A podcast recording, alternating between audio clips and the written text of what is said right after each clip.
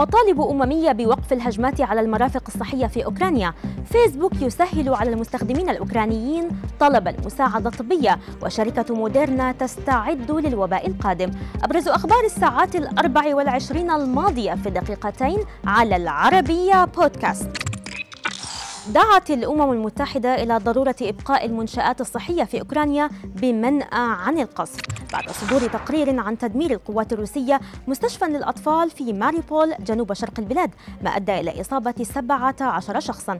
وقال المتحدث باسم الأمم المتحدة ستيفن دوجاريك إن الأمم المتحدة ومنظمة الصحة العالمية طالبتا وما زالتا تطالبان بوقف فوري للهجمات على كل المرافق الصحية والمستشفيات والعاملين في مجال الرعاية الصحية وسيارات الإسعاف في جميع أنحاء البلاد.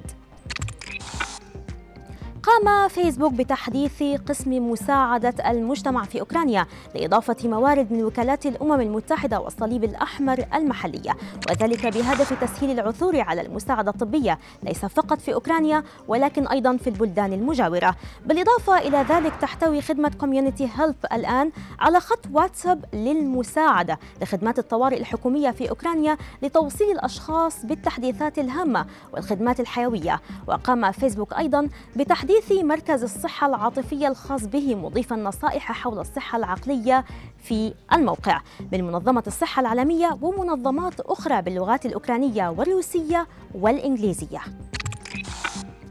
تخطط شركة موديرنا لبدء التجارب البشرية على لقاحات ضد خمسة عشر فيروساً تهدد البشرية وتسبب أمراضاً شديدة العدوى بحلول عام ألفين وخمسة وعشرين، وذلك كجزء من استراتيجية جديدة لتطوير لقاحات يمكن إجراؤها بسرعة استجابة لأي وباء مستقبلي.